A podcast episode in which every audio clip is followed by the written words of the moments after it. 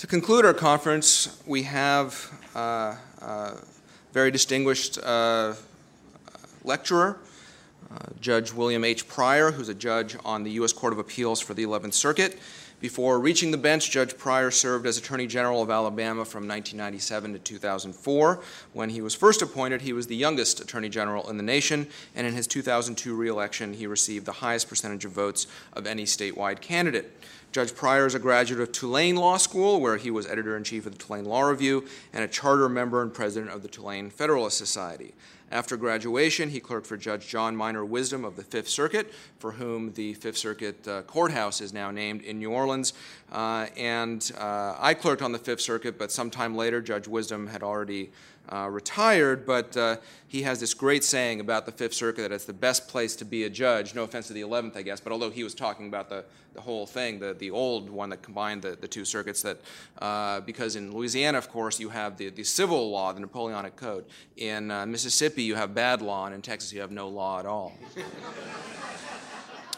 Following his clerkship, Judge Pryor engaged in, a pri- in a private practice in Birmingham and was an adjunct professor of admiralty at Samford University's Cumberland School of Law. Since 2006, he's been a visiting professor at the University of Alabama Law School. He is also a member of the American Law Institute, the board of advisory editors of the Tulane Law Review, and of the Yale Law and Policy Review. He's a life fellow of the Alabama Law Foundation, a former vice president of the Alabama Center for Law and Civic Education, and a former chairman of the Federalist Society's Federalism and Separation of Powers Practice Group.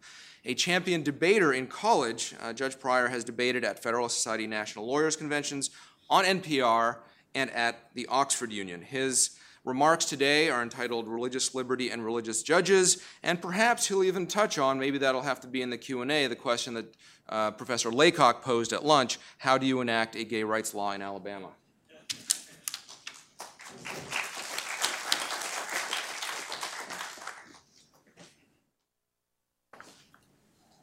Good afternoon. Uh, it's, it's, nice to be back at Cato. Uh, my first visit to Cato was soon after um, my then appointment as Attorney General. Uh, I came then uh, as a critic of the state sponsored lawsuits against the tobacco industry. Uh, my next um, engagement with, uh, with Cato came uh, at a conference that Roger uh, sponsored entitled The Rule of Law in the Wake of Clinton. I guess that could be in the wake of Clinton, Roman numeral one, uh, and, and in which I uh, contributed uh, with remarks about the war on guns. Uh, and uh, this is the first time I've had the pleasure um, of coming back to Cato uh, as a federal circuit judge. Um, it's nice to be back um, and to see so many friends. One of the main re- reasons that many Europeans came to the New World was to escape religious persecution and to exercise their religious faiths. Congregationalists established Plymouth Colony in 1620. Puritans settled in New England to practice their purified version of Anglicanism. William Penn and other Quakers established what would later be known as Pennsylvania. Catholics sought refuge in Maryland. Sometimes the new Americans then engaged in religious discrimination against others, especially against Catholics and Jews. But by the founding era, Americans reached a fundamental agreement about the need to protect religious liberty. Of course, the devil remained in the details. Tocqueville wrote that when he arrived in the United States, the religious aspect of the country was the first thing that struck his attention. And the longer he stayed there, the more he perceived the great political consequences resulting from this state of things. He explained that in France, he had almost always seen the spirit of religion and the spirit of freedom pursuing courses diametrically opposed to each other. But in America, he found that they were intimately united and that they reigned in common over the same country. And the Americans he encountered mainly attributed the peaceful dominion of religion in their country to the separation of church and state. Some say today that we are at a crossroads, that the American consensus about religious liberty is changing, perhaps even breaking down. If we hope to reestablish a consensus, we should turn to history for guidance about how to protect religious liberty. American history offers a lesson that the Friends of Liberty at the Cato Institute can especially appreciate. History teaches that our government and its laws should respect the right of religious people to be let alone. Throughout our history, Americans have turned to law to protect religious liberty. The Constitution initially prohibited religious tests for public office.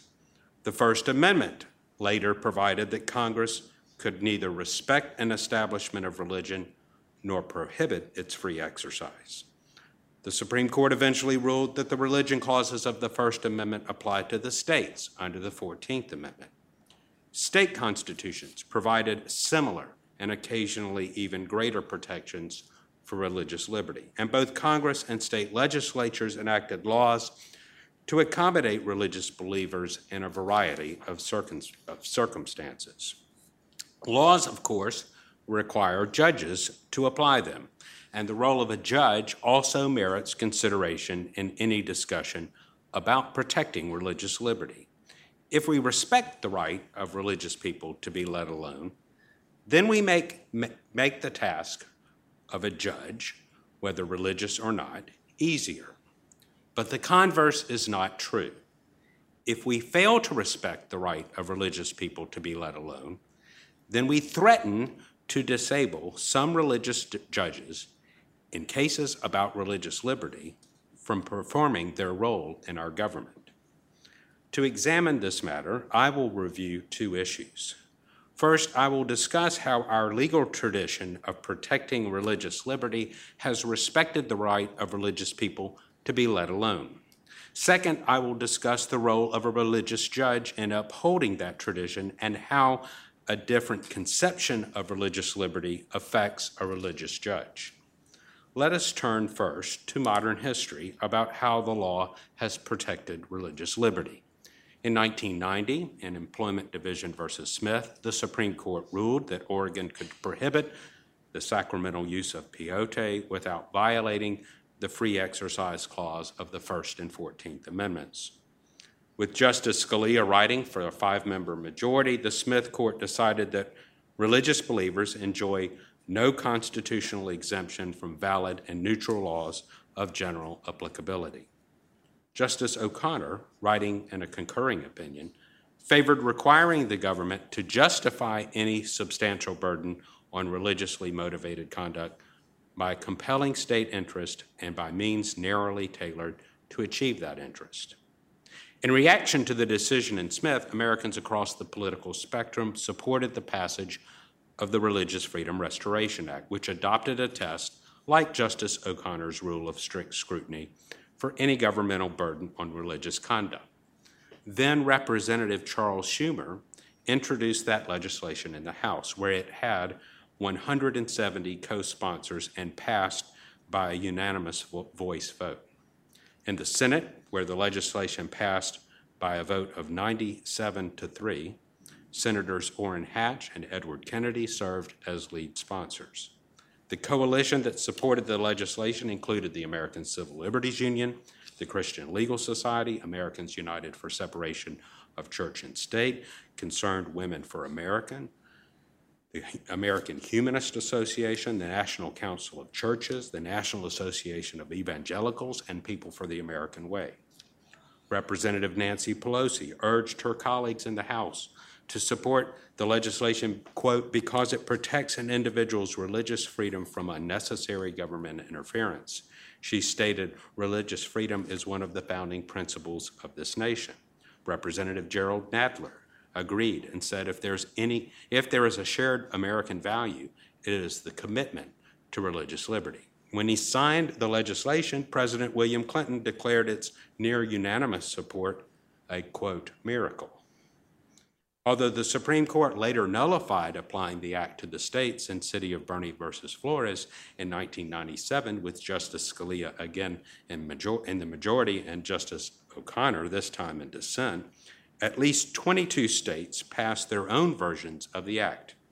For example, while I served as state, a state attorney general, the voters of Alabama ratified the Religious Freedom Amendment to the state constitution, and Congress passed by unanimous consent, and President Clinton signed the Religious Land Use and Institutionalized Persons Act, which imposed a rule of strict scrutiny, strict scrutiny for burdens of religious liberty by recipients of federal funds. Now the passage of those laws seems like ancient history. The political consensus that produced that kind of legislation no longer exists. The American Civil Liberties Union has publicly renounced its earlier support for the Religious Freedom Restoration Act. Deputy Legal Director Louise Melling, who just spoke to us, explained, quote, for more than 15 years, we have been concerned about how the act could be used to discriminate against others. Barry Lynn of Americans United for Separation of Church and State has called the act a sword to harm others. Professor Marty Lederman has described the coalition that supported the act as fraying at the seams and in danger of permanent disintegration and recent attempts to adopt versions of the Act at the state level have encountered stiff resistance and varying success. There was always less of a consensus about Smith in the Academy, especially among conservatives, as eminent scholars debated the correctness of that decision as a matter of constitutional law. Immediately after the decision, Michael McConnell argued in the Harvard Law Review that the historical record cast doubt on Smith's interpretation of the free exercise clause. But Jerry Bradley rebutted McConnell's reading and argued that Smith rightly jettisoned the conduct exemption because it is manifestly contrary to the plain meaning of the free exercise clause. Philip Hamburger also sided with Justice Scalia's majority opinion in Smith. Hamburger acknowledged that throughout our history, in various statutes and even state constitutions, Americans expressly granted religious exemptions from some specified civil obligations. But he argued that our country never recognized a general constitutional right of religious exemption from civil laws. Eugene Volokh agreed with the decision in Smith, but he also favored the Religious Freedom Restoration Act as a legislative accommodation. I do not intend to take sides in the debate about what the Constitution requires or even what kind of legislative accommodation works best. As a federal circuit judge, I am obliged to adhere to the decisions of the Supreme Court in interpreting the Constitution and obliged to apply the laws passed by Congress. You won't hear me criticize the late Justice Scalia's decision in Smith or the laws passed by Congress afterward.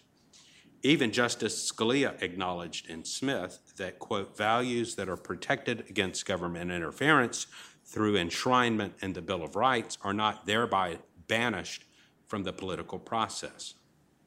And reasonable people can disagree about whether a legislative delegation for the judiciary to measure all laws and regulations against a standard of strict scrutiny works better or worse than specific legislative accommodations for particular burdens on religious liberty.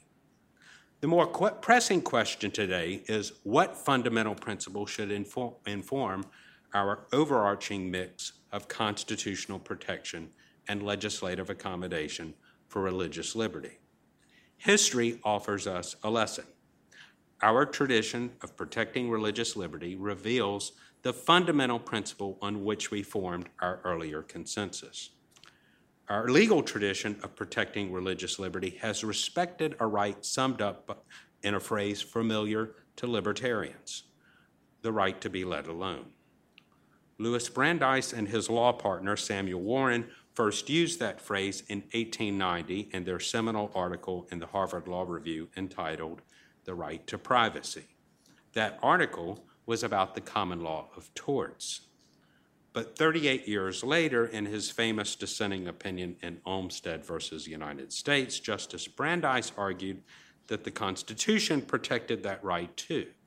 He wrote, the makers of our Constitution undertook to secure conditions favorable to the pursuit of happiness. They recognized the significance of man's spiritual nature, of his feelings, and of his intellect. They knew that only a part of the pain, pleasure, and satisfactions of life are to be found in material things. They sought to protect Americans in their beliefs, their emotions, and their sensations. They conferred, as against the government, the right to be let alone, the most comprehensive of rights and the right most valued by civilized men. Take note that even though he was writing about the Fourth and Fifth Amendments, Justice Brandeis mentioned man's spiritual nature and his beliefs as part of the right to be let alone. He recognized that the right to be let alone informs many areas of law, from the common law of torts to constitutional law. That principle also informs our protection of religious liberty, whether as part of the minimum guarantees of the Constitution or as part of our tradition of legislative accommodation. Both James Madison and Thomas Jefferson wrote about religious liberty in terms that could be equated with the right to be let alone. Madison wrote in the first point of his memorial and remonstrance against religious assessments in 1785 that the religion then of every man must be left to the conviction and conscience of every man, and it is the right of every man to exercise it as these may dictate. Madison understood religious beliefs as a species of property and wrote that, quote, conscience is the most sacred of all property. Jefferson wrote in a bill for, uh, for establishing religious freedom that the opinions of men are not the object of civil government nor under its jurisdiction. Our country has provided three kinds of protection for religious liberty that illustrate our tradition of respecting the right of religious people to be let alone. The first concerns religious worship. The second involves the institutional liberty of religious communities. And the third involves not compelling religious people to violate their sacred beliefs when they pose no threat to others. The founding generation provided robust protections for religious worship. Section 2 of the Delaware Declaration of Rights in 1776 for example, provided that all men have a natural and unalienable right to worship Almighty God according to the dictates of their own consciences and understandings, and that no man ought or of right can be compelled to attend any religious worship or maintain any ministry contrary to or against his own free will and consent, and that no authority can or ought to be vested in or assumed by any power whatever that shall in any case interfere with or in any manner control the right of conscience and the free exercise of religious worship. The Pennsylvania Declaration of Rights in 1776 had nearly identical language about religious worship. The Massachusetts Constitution of 1780 provided, and no subject shall be hurt, molested, or restrained in his person, liberty, or estate for worshiping God in the manner and season most agreeable to the dictates of his own conscience or for his religious profession or sentiments, provided he doth not disturb the public peace or obstruct others in their religious worship. And the Virginia Act for establishing religious freedom in 1786 declared that no man shall be compelled to frequent or support any religious worship, place, or ministry whatsoever, nor shall be enforced, restrained, molested, or burthened in his body or goods, nor shall otherwise suffer on account of his religious opinions or belief, but that all men shall be free to profess and by argument to maintain their opinion in matters of religion, and that the same shall in no wise diminish, enlarge, or affect their civil capacities. The Free Exercise Clause protects religious worship from purposeful discrimination. A few years after the decision in Smith, the Supreme Court decided in Church of the Lukumi Babalu Aye that the Free Exercise Clause prohibited municipal ordinances regulating the killing of animals, where the many exceptions in those ordinances could be understood only as targeting the animal sacrifices of the Santeria religion. Justice Kennedy wrote for a unanimous court the Free Exercise Clause commits government itself to religious tolerance, and upon even slight suspicion that proposals for state intervention stem from animosity to religion or distrust of its practices, all officials must pause to remember their own high duty to the Constitution and to the rights it secures. Congress and state legislatures have also provided accommodations for religious worship. During Prohibition, religious communities were allowed to obtain and consume sacramental wine. In Smith, Justice Scalia noted that unlike Oregon, some state laws allow Native Americans to use peyote in religious worship. The Federal Controlled Substances Act provides that accommodation. And the Supreme Court has ruled under the Religious Freedom Restoration Act that the Controlled Substance Act cannot be uh, enforced against those who, you, who use hoasca tea in their religious worship. The founders also recognized that religious liberty means that communities of believers enjoy organizational or institutional freedom. In 1783, the Vatican asked Congress to approve a bishop for America, but Congress responded that it had, quote, no authority to permit or refuse an appointment because the subject being purely spiritual is without the jurisdiction and powers of Congress. In 1806, Secretary of State James Madison informed Bishop John Carroll that the selection of a Catholic bishop for the Louisiana Territory was an entirely ecclesiastical matter left to the church alone.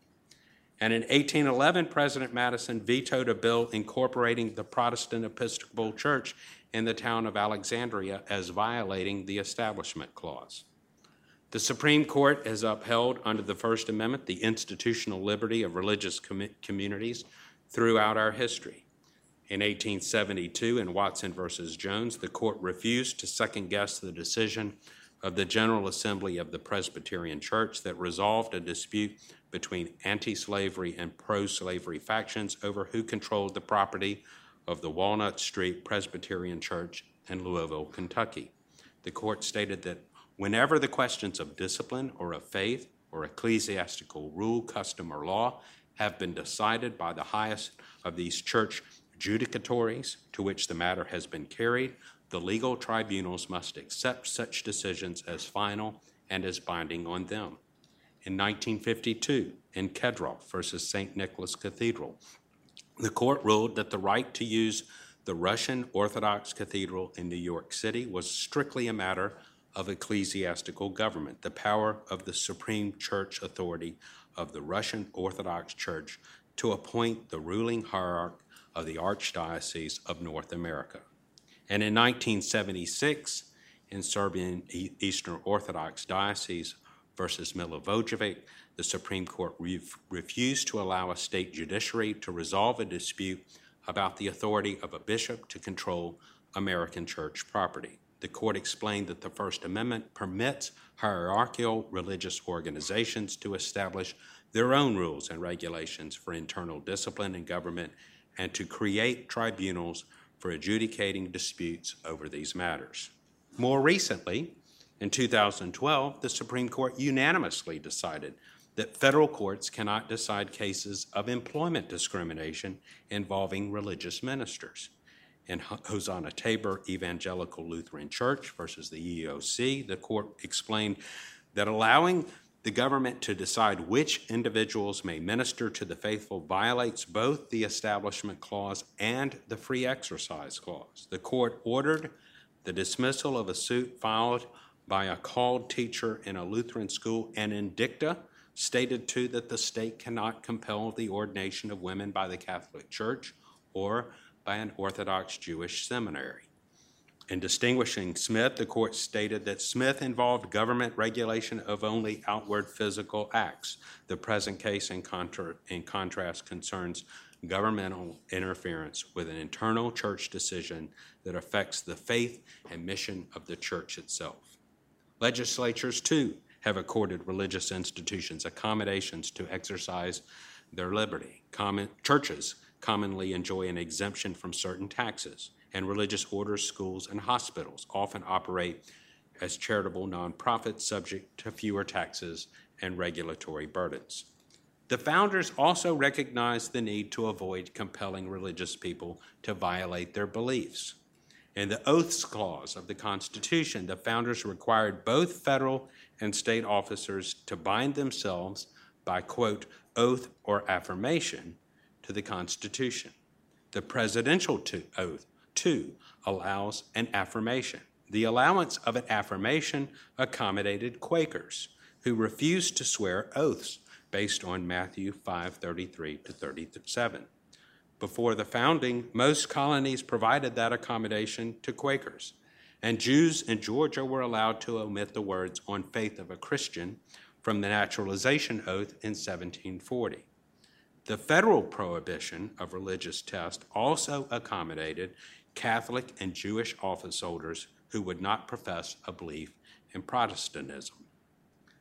Military conscription offers an example of legislative accommodation that avoids compelling religious people to violate their faiths. The Continental Congress, for example, provided the following accommodation for Quakers and Mennonites who refused on religious grounds to bear arms.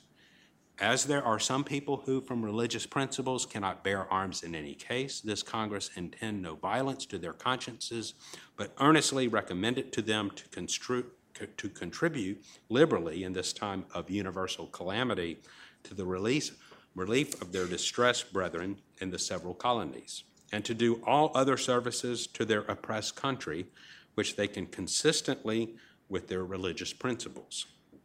As Michael McConnell has explained, this policy recognized the superior claim of religious conscience over civil obligation, even at a time of universal calamity and left the appropriate accommodation to the judgment of the religious objectors.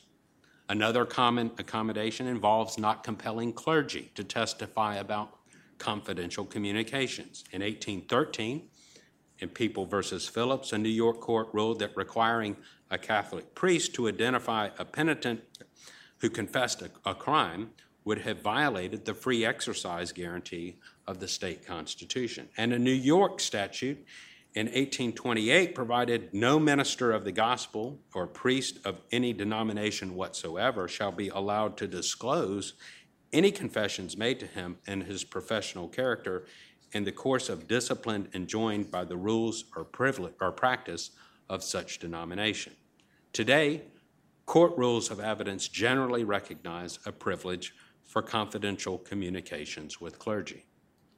Two major decisions by the Supreme Court in the last century also accommodated religious believers by not compelling them to violate their beliefs.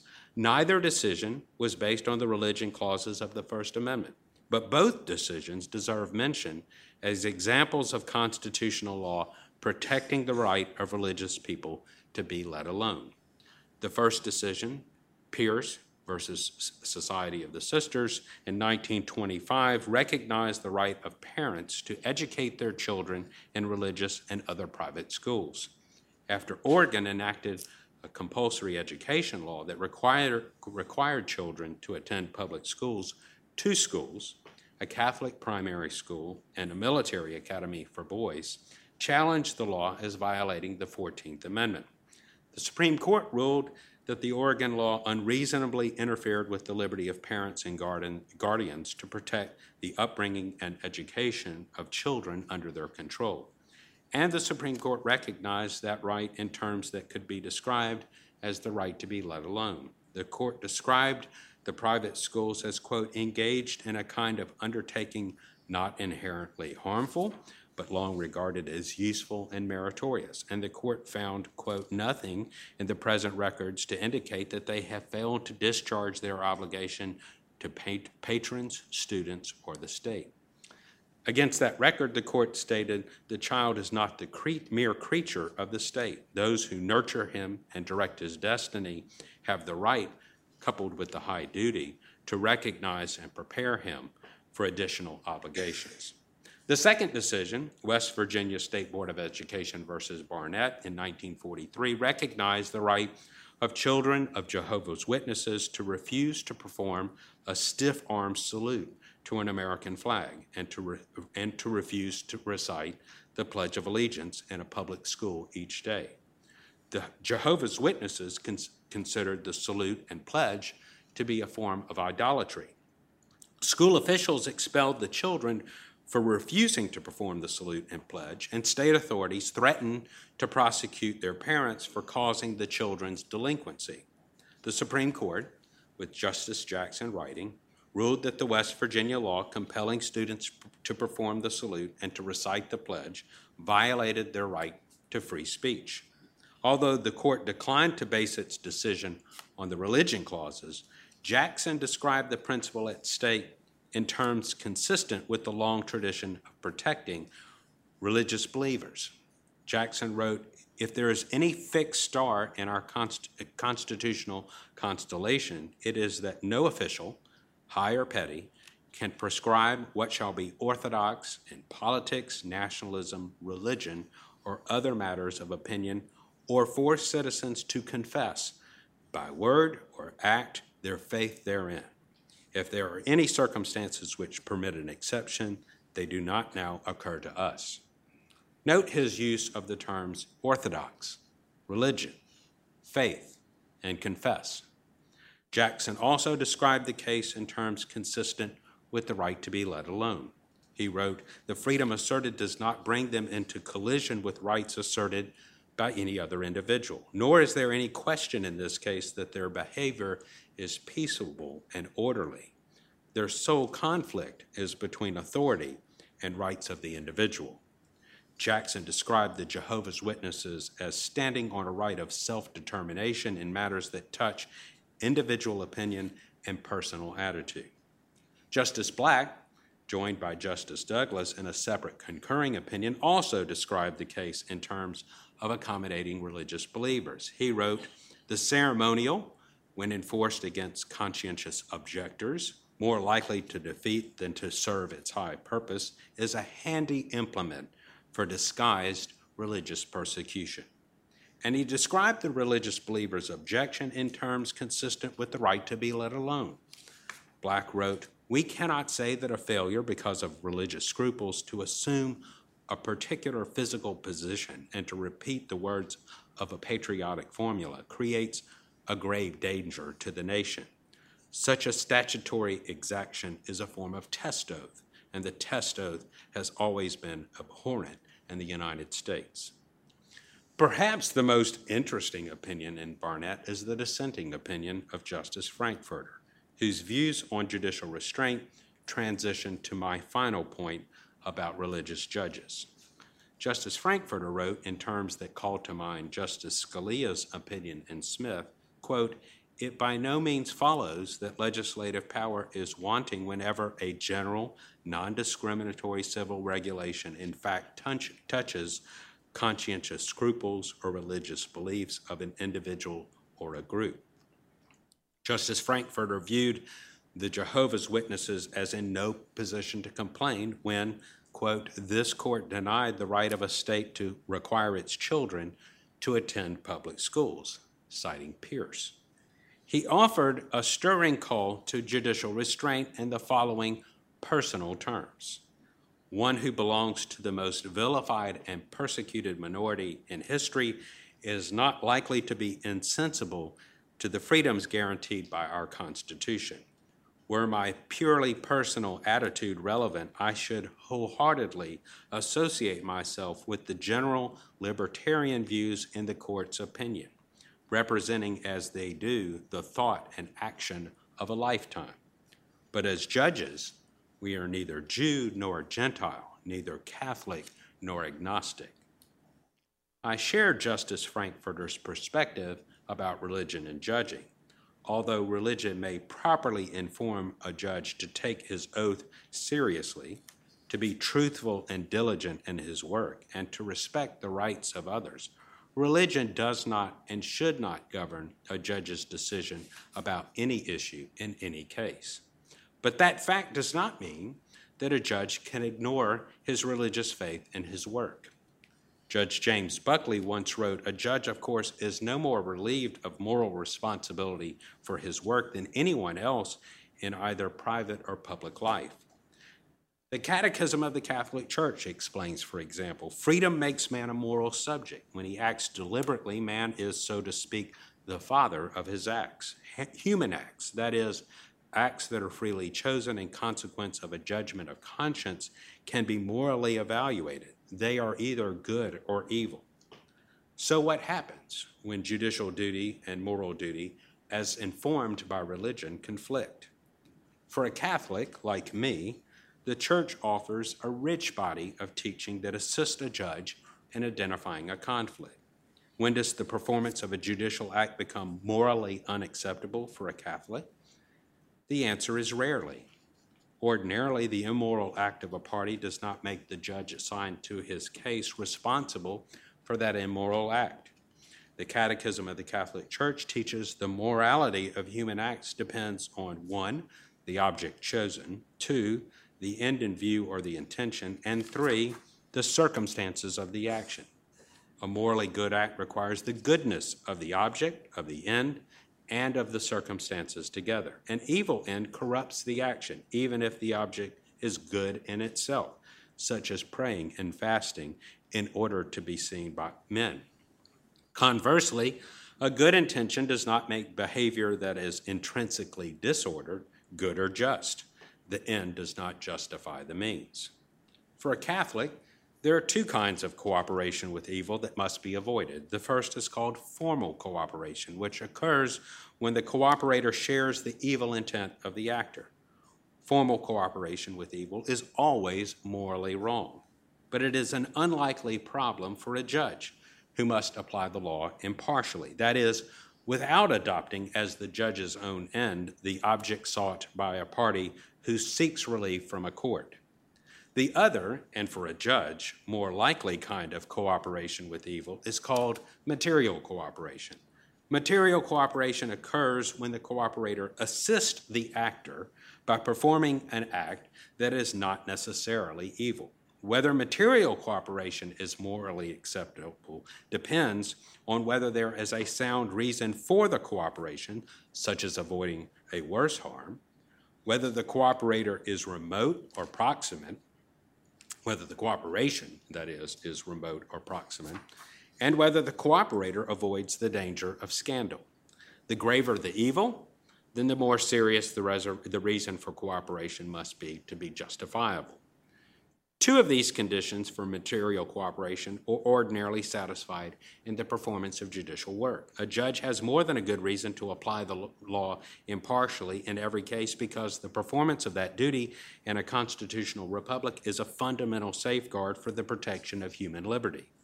The resources of the judiciary are also scarce, so a judge is ordinarily obliged to perform his share of the work of the judiciary. The performance of the judicial function is likely to be remote from the intended evil act of a party before the court. The typical scenario is where the judge determines that the law does not empower the government to interfere with an individual's freedom to commit an immoral act. And when the government threatens an individual's religious liberty, laws that respect an individual's right to be let alone empowers a judge to shield an individual from unjust injury. A judge must be attentive to the third condition for acceptable material cooperation, avoiding the problem of scandal. Scandal is an attitude or behavior which leads another to do evil.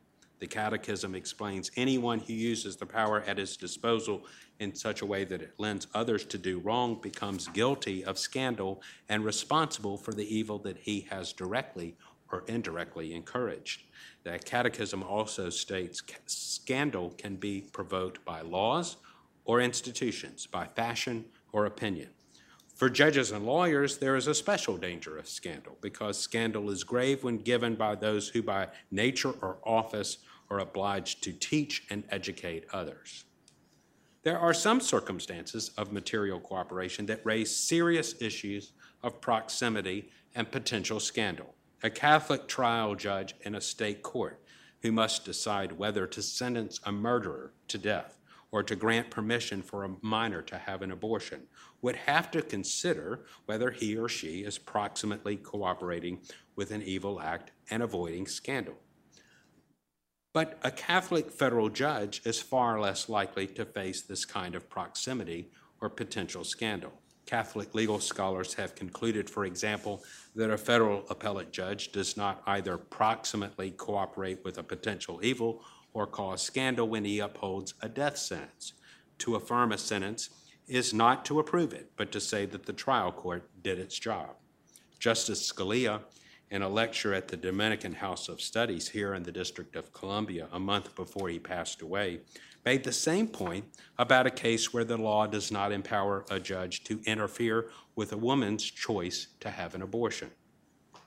The more likely scenario for a federal judge is that his cooperation with another's evil act will be remote, dictated by law, and faithful to a duty that more often protects our freedom in a noble and necessary manner. Allow me an example outside the judicial realm. A Catholic mail carrier rightly respects the rules of privacy and prompt delivery for get well cards, boxes of holy Bibles, and life saving medications, while following the same rules for delivering pornography. A judge similarly applies the law impartially in a variety of cases where the law protects the poor, victims of wrongdoing, the integrity of the family, and religious freedom. And the judge respects the law when it does not empower him to prevent a third party from committing an immoral act. This framework breaks down when we no longer view religious liberty as a matter of the right to be let alone. Think about some easy examples. A Catholic trial judge would consider it immoral to punish a Catholic priest for refusing to divulge a penitent sacramental confession. And if our country to, were to reinstate prohibition of alcohol without the earlier accommodations for religious people, a Catholic trial judge would consider it immoral to sentence a priest for celebrating Mass with wine. These examples would probably create a moral dilemma for many religious judges. I suspect that religious judges of many faiths, for example, would be uncomfortable punishing a Catholic priest for refusing to divulge a confession or punishing a Quaker for refusing to bear arms for his country. A religious judge would also likely feel obliged to respect the right of a family to educate their children in a religious school. Now consider a contemporary problem whether a Catholic or a Southern Baptist judge would be comfortable punishing an employer, for example, an order of nuns or a seminary, for refusing to pay for an employee's abortion or sterilization. Our country must grapple with the fact that many Americans no longer view religious liberty the same way. Ilya Shapiro explained this fact after the Hobby Lobby decision. He wrote that an exception from a mandate is hardly coercive, and an exemption would harm third parties only if we think those third parties have a right to force others to pay for their goods or services. He explained that Americans have become so accustomed to government power as the norm, providing all manner of goods and benefits, that resisting state action has begun to look anomalous. Or as Megan McArdle put it for Bloomberg View, the long compromise worked out between the state and religious groups do what you want within very broad limits, but don't expect the state to promote it, is breaking down in the face of a shift in the way we view rights and the role of government in public uh, life. I would put it this way many Americans have forgotten our long tradition of respecting the right of religious people to be let alone. Shapiro and McArdle have identified only half the problem. If we cast aside the right of religious people to be let alone and replace that right with a new conception of freedom, then we will do more than create new problems for religious private citizens. We will also create unprecedented problems for religious judges.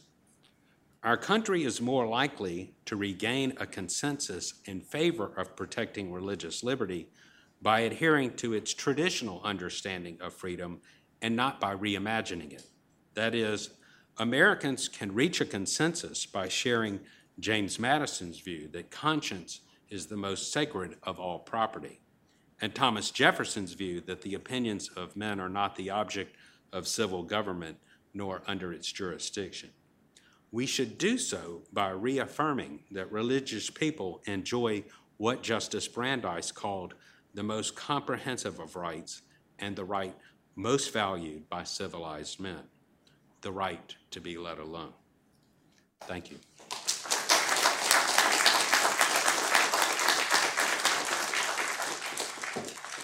Um, by our schedule, uh, that's it for this segment. So um, we'll move right to my colleague Trevor Burrus, who has a few uh, closing, summarizing uh, remarks about the conference.